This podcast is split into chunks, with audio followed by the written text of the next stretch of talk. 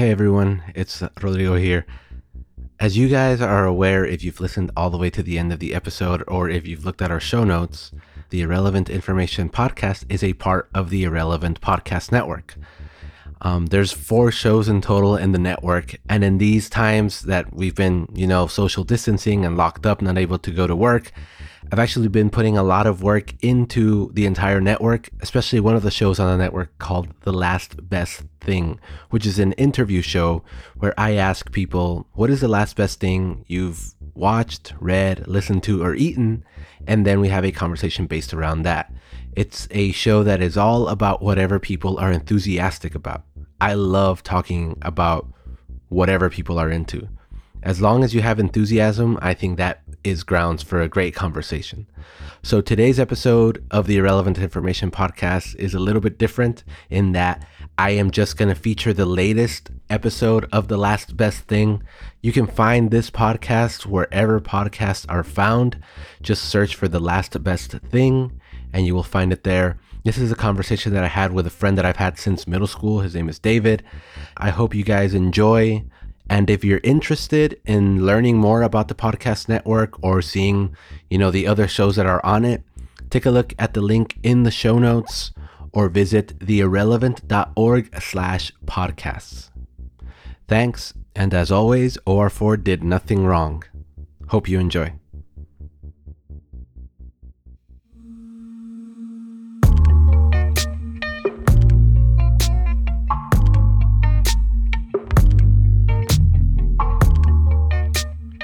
I'm Rodrigo Nunez, and this is The Last Best Thing. It's an interview show centered around one question What is the last best thing you've watched, read, listened to, or eaten? I ask this question because people love sharing whatever they're enthusiastic about, and I love hearing about it. On today's episode, we talk with one of my oldest friends, David. Hi, my name is David Estrada. Who answers a question by talking about the last best book he's read. Last best thing I read was The Girl Who Takes an Eye for an Eye. From there, we talk about things like what makes a compelling hero, the characteristics they have. We talk about nonfiction versus fiction. And then the conversation devolves where we even talk about our Hollywood man crushes. This is a good conversation. I hope you enjoy it. I hope it makes you want to read a book. Um, and above all, yeah, just sit back and enjoy us talking about the last best thing that David has read.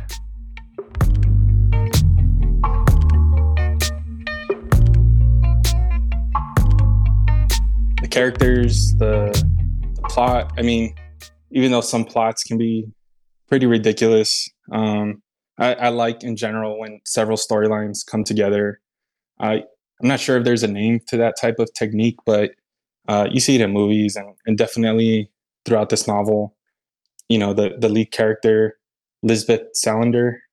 Yeah. She jack of all trades. She's like uh this new trend of of anti-heroes, right? She's she's highly introverted.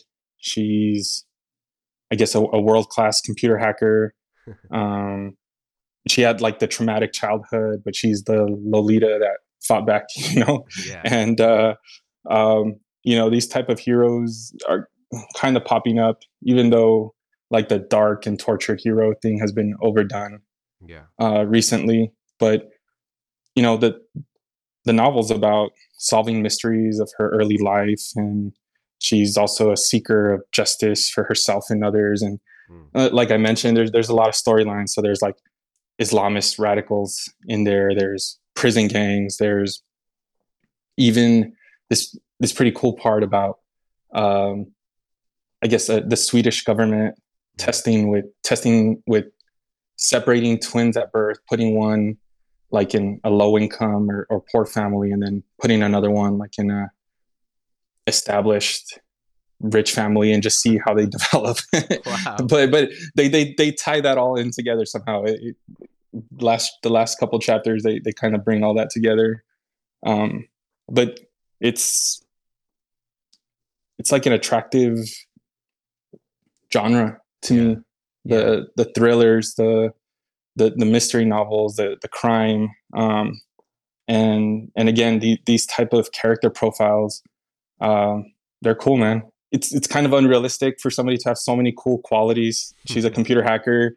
there, there's like a scene in in in the book where she knocks out like a prison gang leader with like one leveraged punch and just knocks her out like unconscious um but uh you know she has photographic memory uh it's just yeah. they're, they're pretty lavish character profiles. So i guess what i wonder is did you like the book more because of the plot or is it more character driven?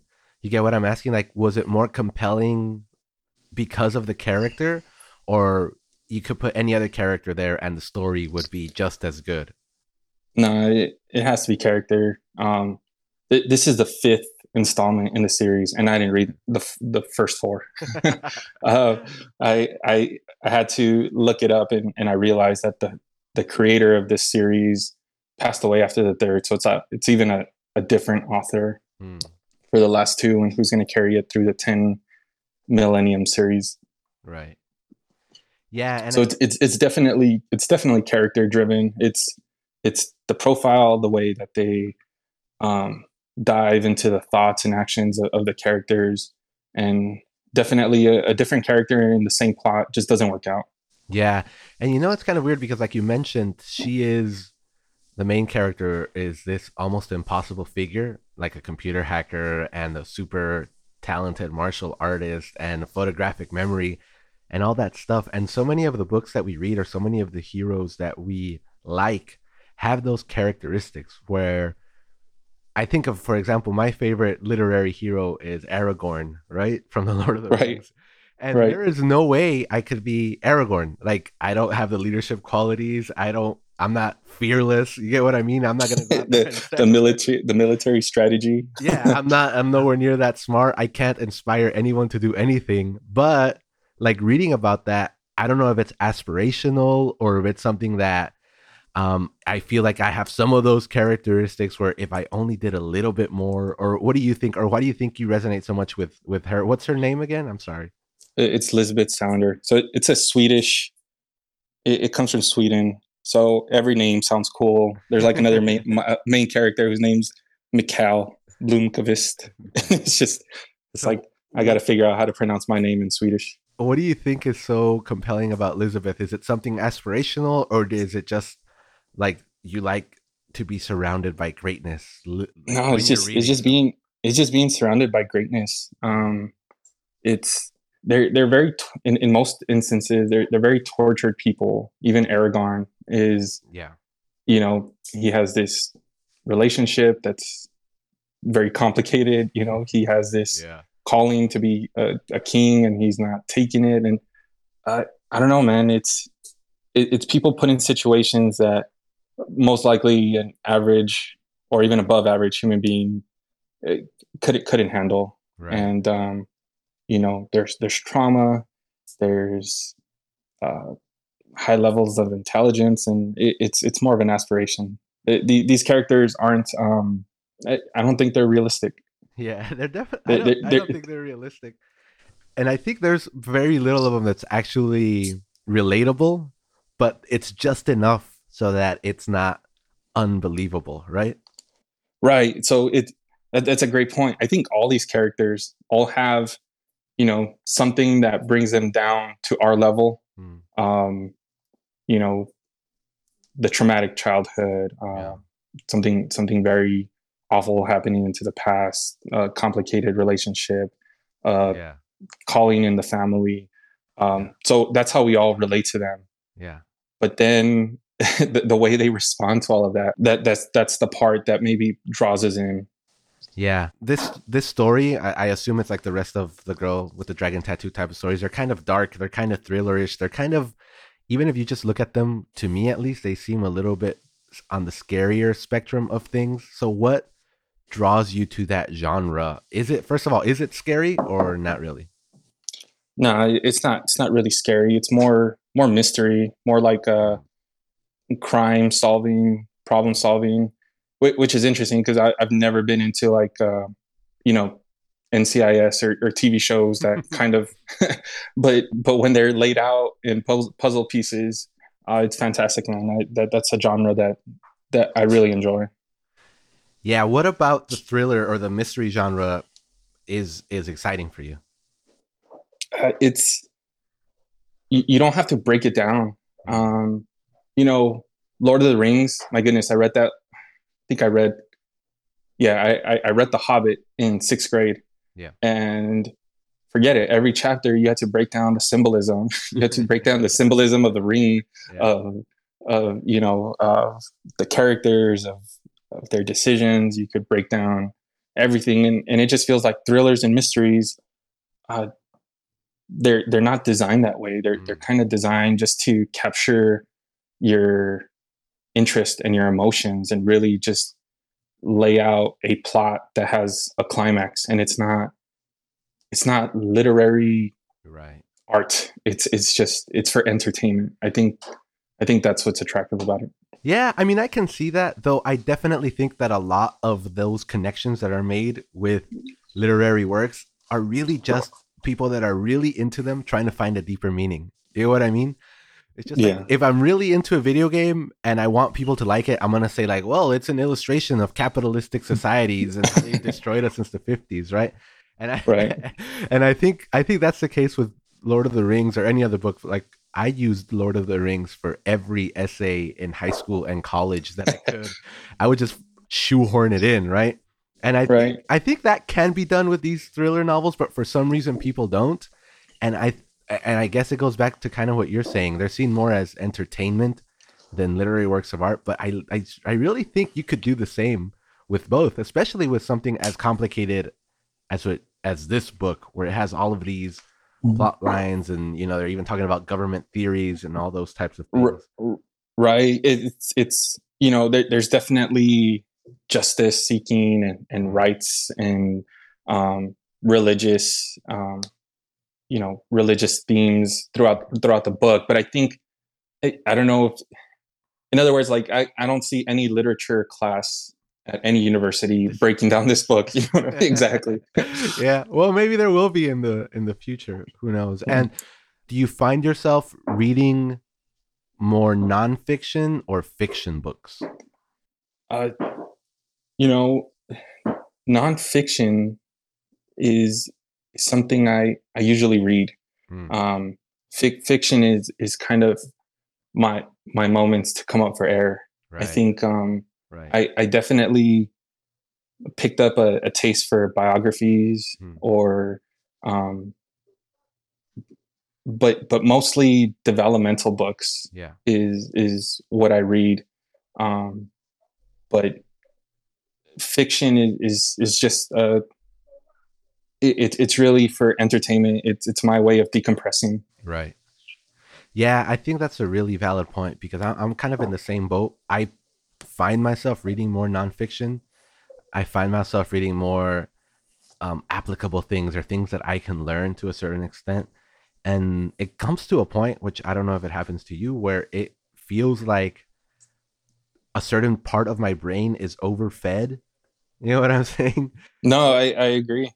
No, I agree. It's it, you know with, with work, I I've tried to to develop um, great qualities and techniques or, or, strategies for management. So I, have read I've read self help books. I've read um, books on organization. I've read uh, emotional intelligence books and, and techniques on on how to to lead or to reduce stress or to feel or you know just yeah. just a lot of self developmental books. And and after a while you just saturate yourself so much with this that uh, it's it's not effective.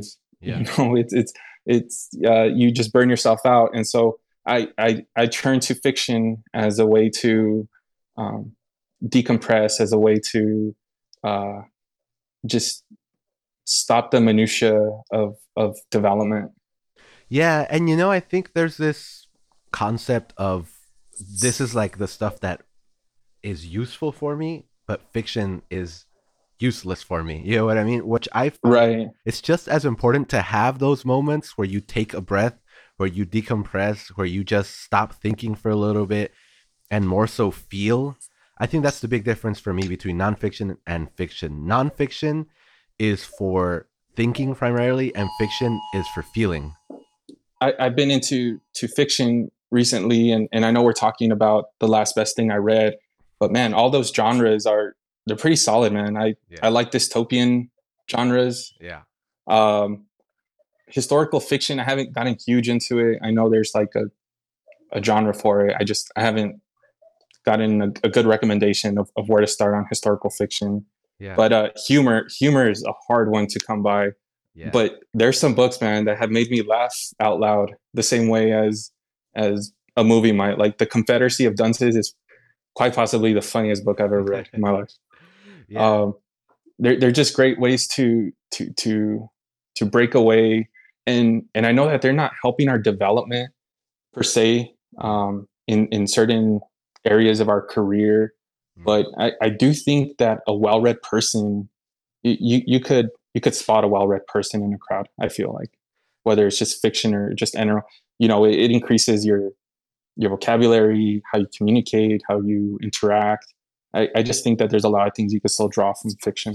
I can see that. And you know, in these times, I've actually found comfort in fiction. I'm going to go back to Lord of the Rings, which I know is nerdy, but like all these right now with this whole COVID thing being locked up, I've found comfort in Gandalf, what he told Merry when they were like in the, what he told Frodo actually, and Merry, but what he told Frodo when Frodo tells him, I wish this had never happened to me.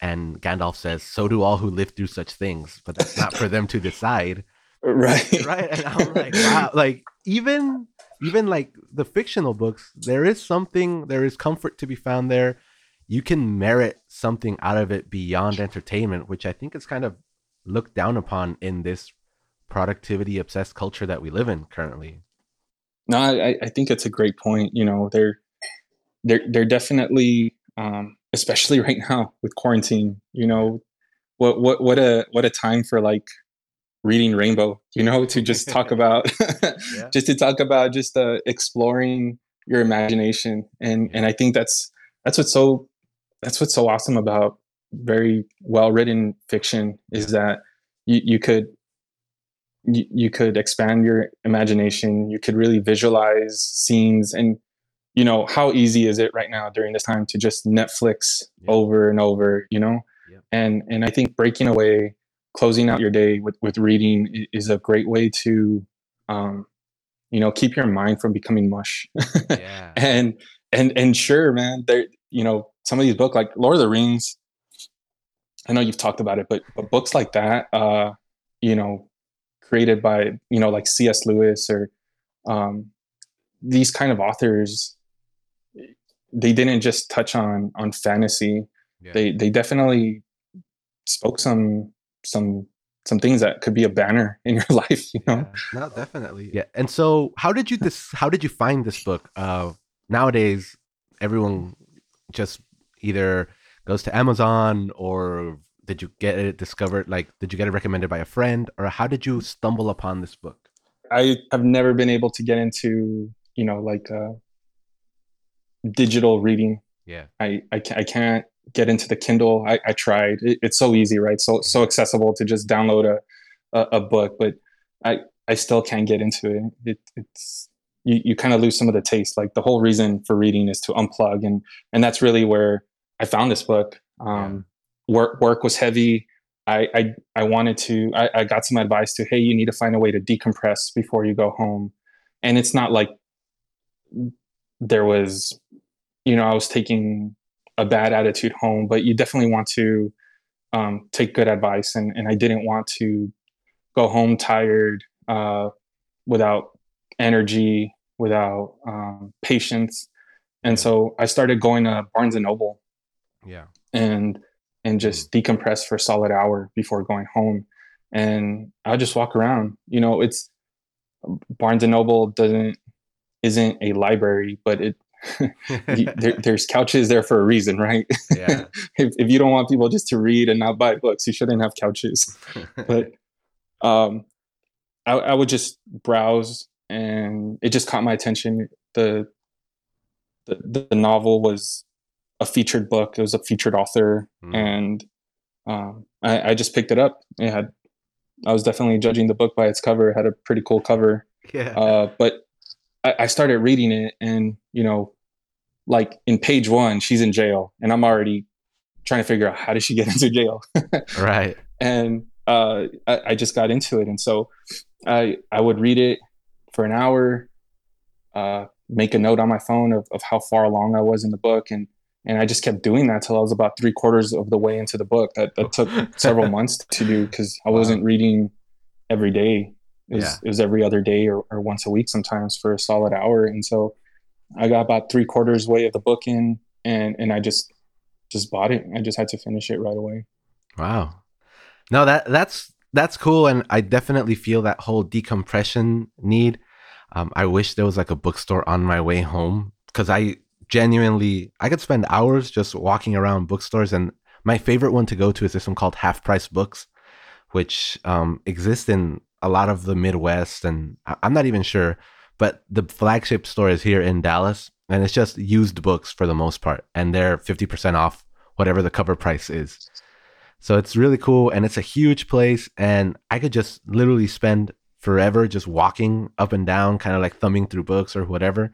But I think you touched on something that's really cool, and a lot of bookstores do that I really jo- enjoy is those featured sections, right? Espe- especially the ones where it's like from the staff themselves.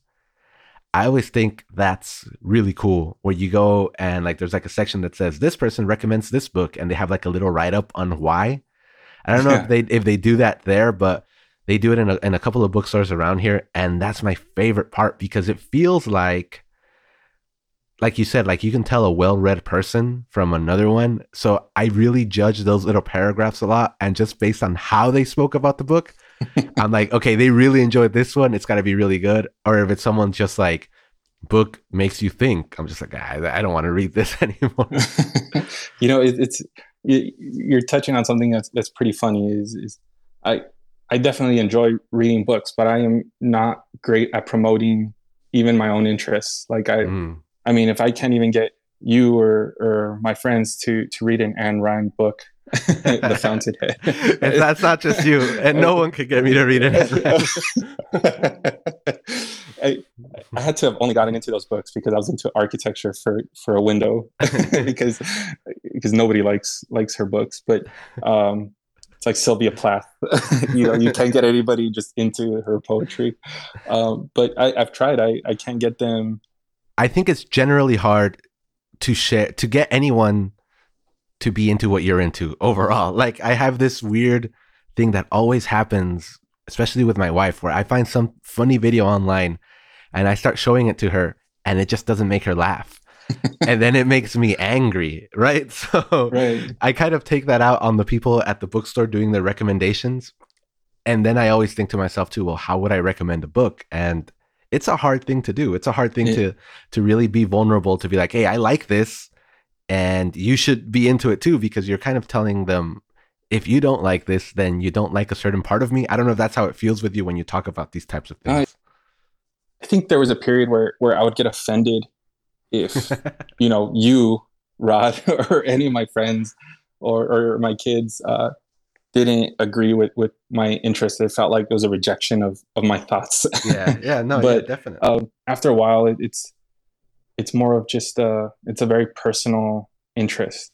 It, yeah. it's very personal interest. I i could enjoy a movie purely for its entertainment value but you'll come out of it you know slamming the director or yeah, slamming yeah, the slamming how a character changed from one installment to the other. Yeah. Um, and uh you know like like this book um the the girl with the dragon tattoo i think it's called the millennium series throughout um and you had one author through three three books, and then now you have yeah.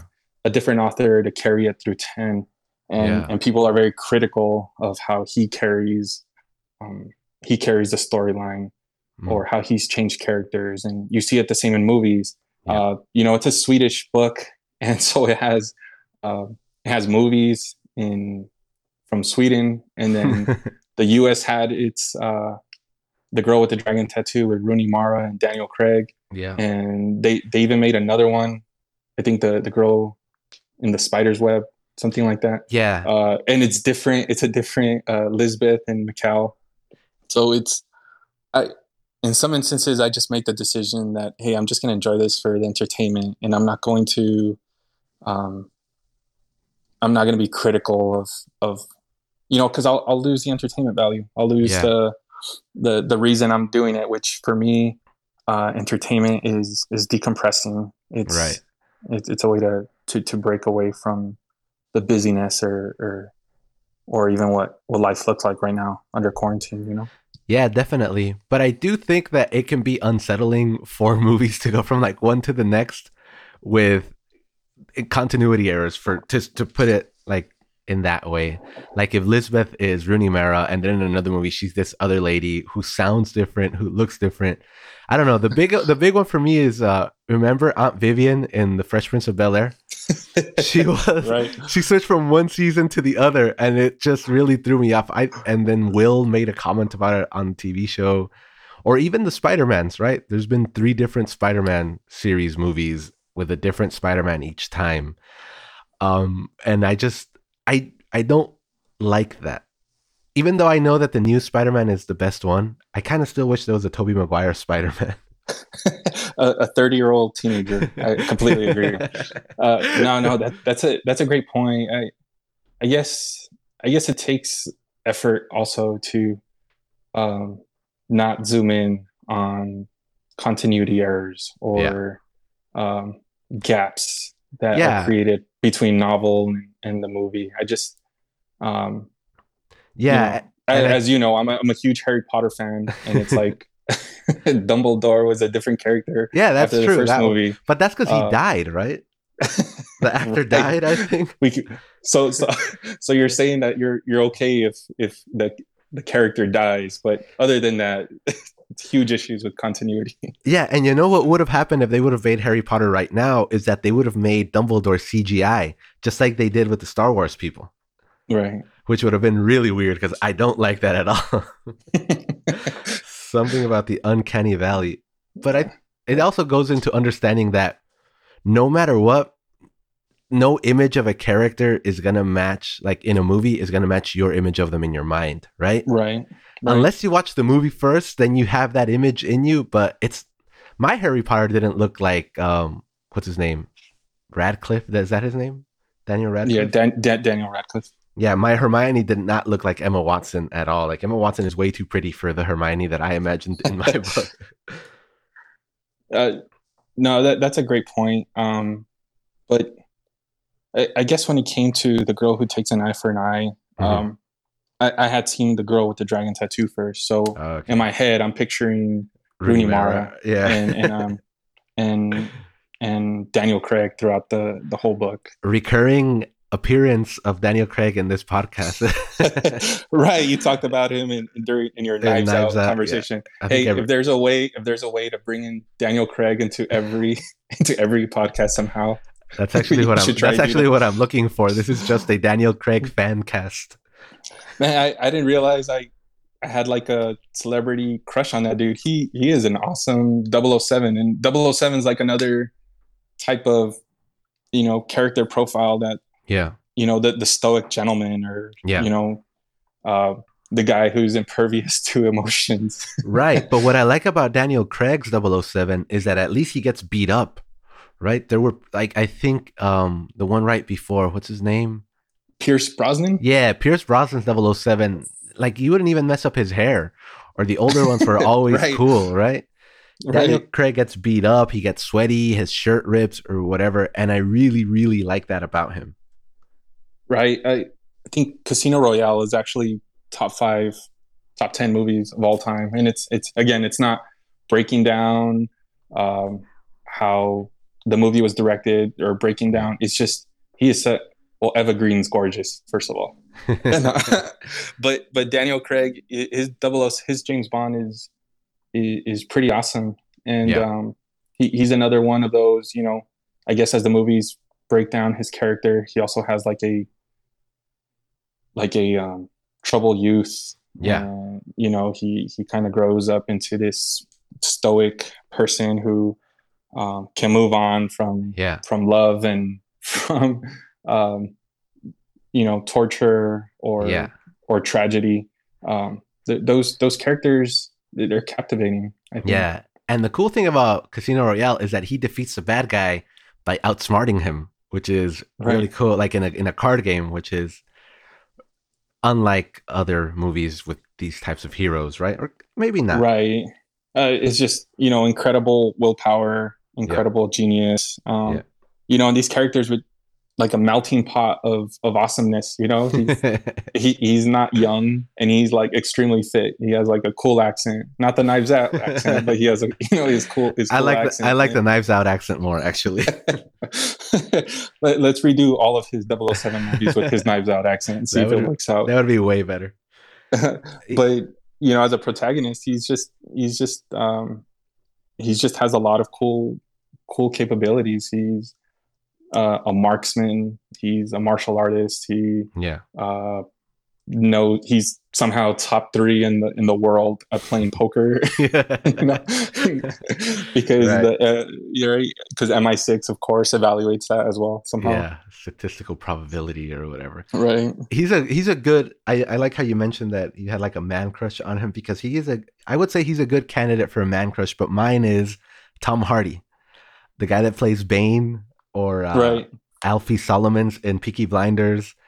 That mm-hmm. dude, like every time he wears an outfit, I legit try to look for it online because I'm like, that dude looks so cool. I want to look like that guy, but I can. I don't think I'll ever look that cool just because I'm not built that way and I'm not British. And uh, but yeah, he, I think he's another dude that has at least in his characters, he has that concept of like a broken background uh, mm-hmm. but he somehow shines through it through his grit and determination and comes out being like a stoic good man without the need to be flashy but everyone likes him or something like right uh, yeah it's just uh i guess i guess we need like a hispanic hispanic you know celebrity to somehow break through the ranks and, and fit these this mold because we, we need I'm, a new. I'm never, I'm, I'm never, gonna pull off a Daniel Craig. You're never gonna pull off a Tom Hardy. we need a new a new Edward James Olmos for the new generation. Yeah, exactly.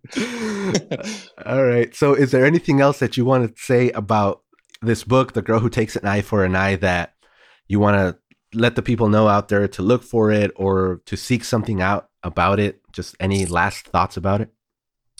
I guess you know what's interesting is that uh, in, in most fiction, you, you're you're kind of pulled into different things that um, you're into. You know, I, I, work with a lot of military, so they're actually into military fiction hmm. or um, science fiction, but that has like a strategy military presence in it.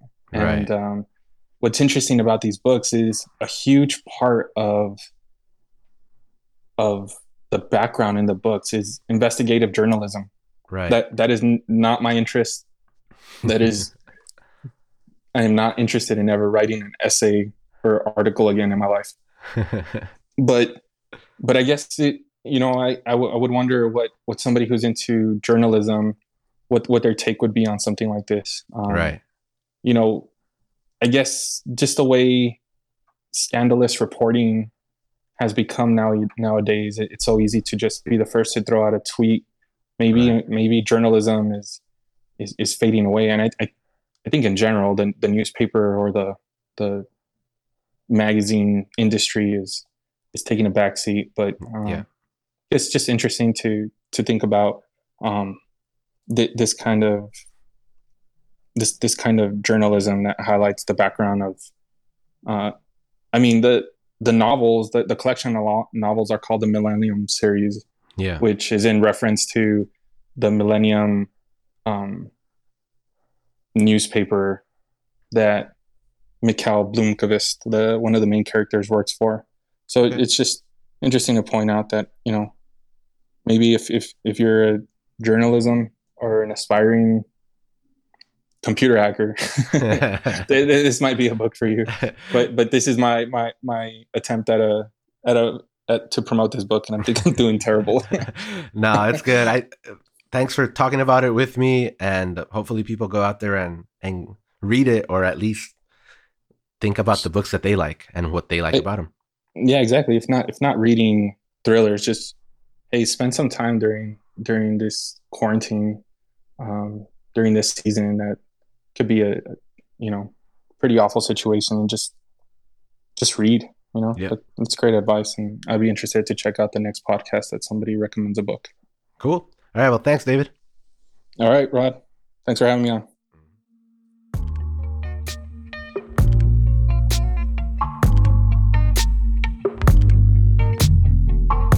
The Last Best Thing is produced, recorded, and edited by me, Rodrigo Nunez.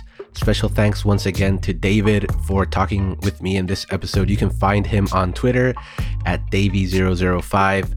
Do me a favor, if you enjoy this podcast, subscribe and review us on Apple Podcast or podchaser.com and share it with a friend. Thanks, and see you next time.